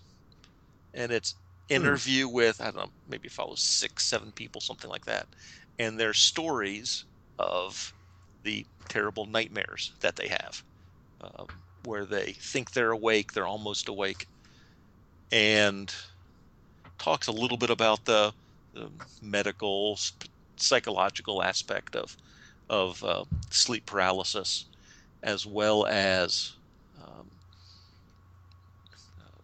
just how it how this situation um, affects the people who who suffer from it. And I think one of the reasons, perhaps, that it's so lowly rated, if you look at its score on on various things, um, I look at IMDb, it has a very low score, mm-hmm. is because um, of the the of the nature of the filmmaking. They do a lot of recreations of these people's okay. nightmares, and um, and so some of that might comes across a bit silly, perhaps. You know, people describing and glowing eyes and demonic this, or there was uh, something uh, on my bed screaming at me. So like, they well, like an unsolved mysteries yeah, episode. exactly. So it had a little bit of that re- okay. uh, recreation aspect to it. But mm-hmm. I think mm-hmm. that's part of what they're doing. There are even a couple of scenes where you even pull further back and you see that you're in a soundstage, or um, you know where they're. I mean, they're not hiding the fact that this is a movie, and that they are mm-hmm. recreating mm-hmm. these things. So it's weird in that sense. It is directed by the Room 237 guy. Okay. Um, so it's it's again it looks at these people in a non-judgmental way and lets them lets them tell their story so I think that's an interesting one. I think just if you're interested, I think in the craft of documentary and you're looking for something that's put together a little differently, uh, that's one that stood out to me. Mm-hmm. My, uh, I'm gonna make an honorable mention for a movie that I've already gone into detail with because it was um, because it was one of the ones that I would have recommended had I already not talked about it, which was Louder Than a Bomb. Um, I think just this this thing of a, of a poetry slam and a competition among high school students is uh, it's I've seen it so many times and I never get tired of it. The other one I recommend, and I don't know why it's like me with movies about rich women, but Queen of the Queen of Versailles. That was um, if if if we had done this recording a couple days from now, that was next on my list to watch. That's your next list. Yeah, this is. Um, I mentioned I made the capture the Friedman's part of this. I was talking about the Great Gatsby and the Queen of Versailles. Is there's a Gatsby esque quality to all this? The sort of shooting for and the downfall of the American dream. Um, and and, and my understanding is that there's a little bit of that. This isn't the movie they started with, because the does yeah. doesn't the real estate crisis sort of happen in the midst of the movie? Am I remembering yes. that right?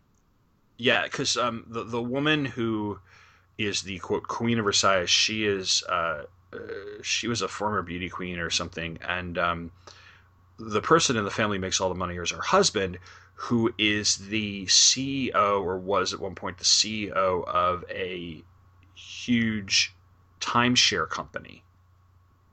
And I don't, the, I'm blanking on the name. Ah, uh, but they they owned um, at one point. They show how they built and owned the the Planet Hollywood um, timeshare casino, you know, hotel and condos in in Las Vegas and such. And so he made he is essentially a real estate mogul, um, and he is uh, I believe he's an immigrant, and that's that's one of the things where he's a second generation. So it's one of this one of that aspect of the story ties in, and it is, and it's and she's at first painted as the woman who just kind of spends his money, and it, it does it's it does take a turn of like.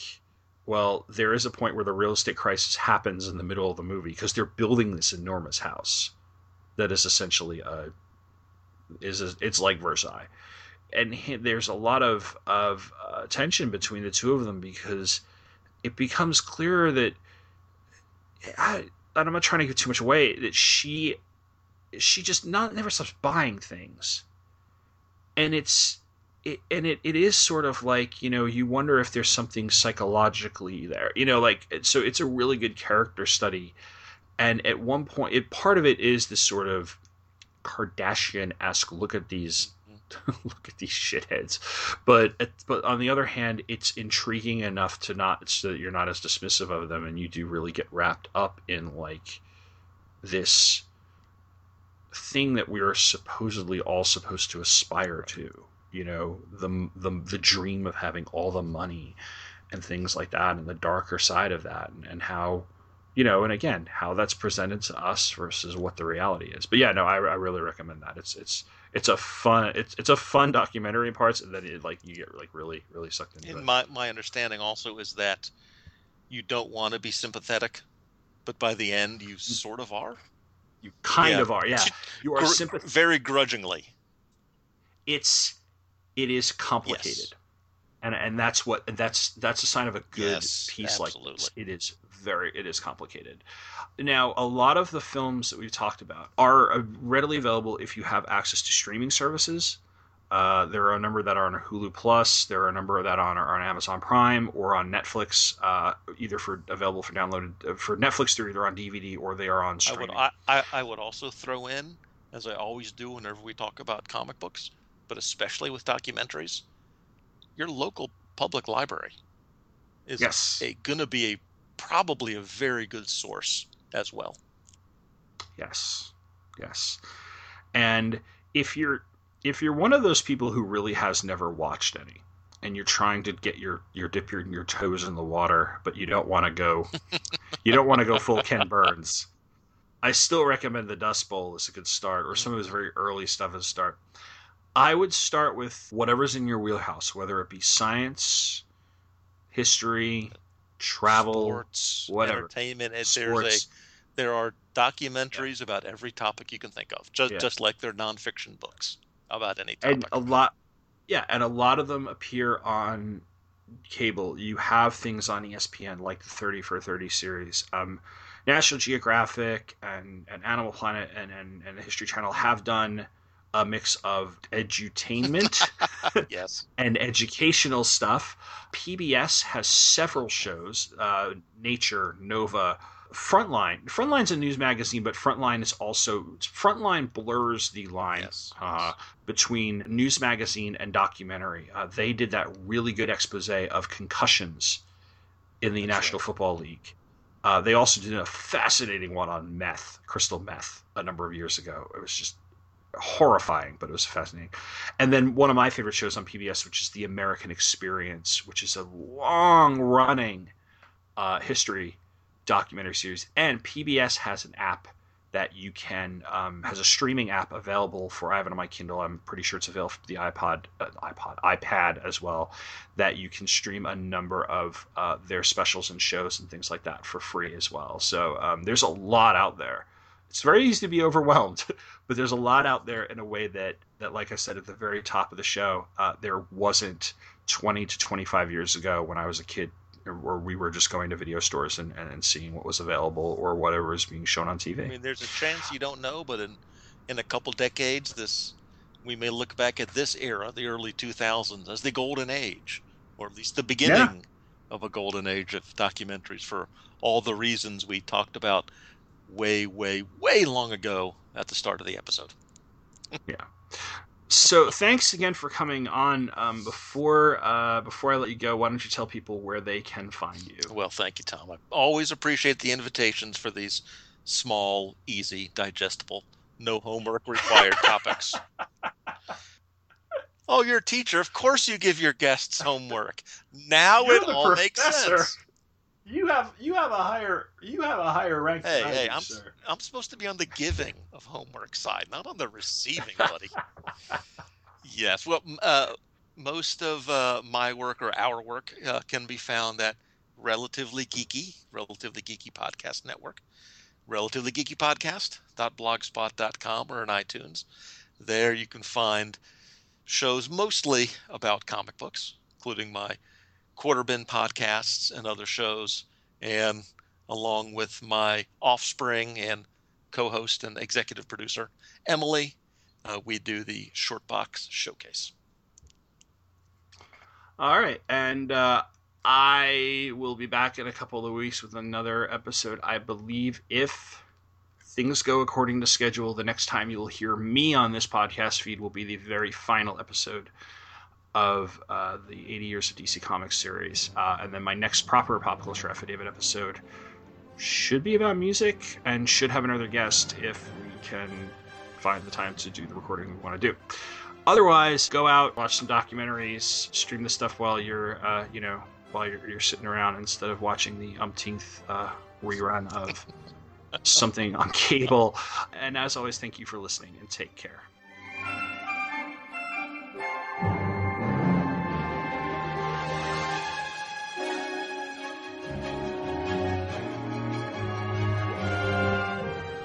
Thanks for listening to Pop Culture Affidavit. All clips and media are copyright their respective copyright holders and are used for review and illustrative purposes only, so no infringement is intended. Feedback can be sent via email to popcultureaffidavit at gmail.com. You can also follow the podcast on Facebook at facebook.com slash popcultureaffidavit. For more content, including show notes, media, and essays, be sure to check out the blog, which can be found at popcultureaffidavit.com. This podcast is a proud part of the Two True Freaks Internet Radio Network, which is a division of the Damanza Corps of Milan, Italy. You can support all the Two True Freaks podcasts by using the Amazon.com link at twotruefreaks.com whenever you shop. Thank you for listening to Pop Culture Affidavit and come back next time for more pop culture randomness.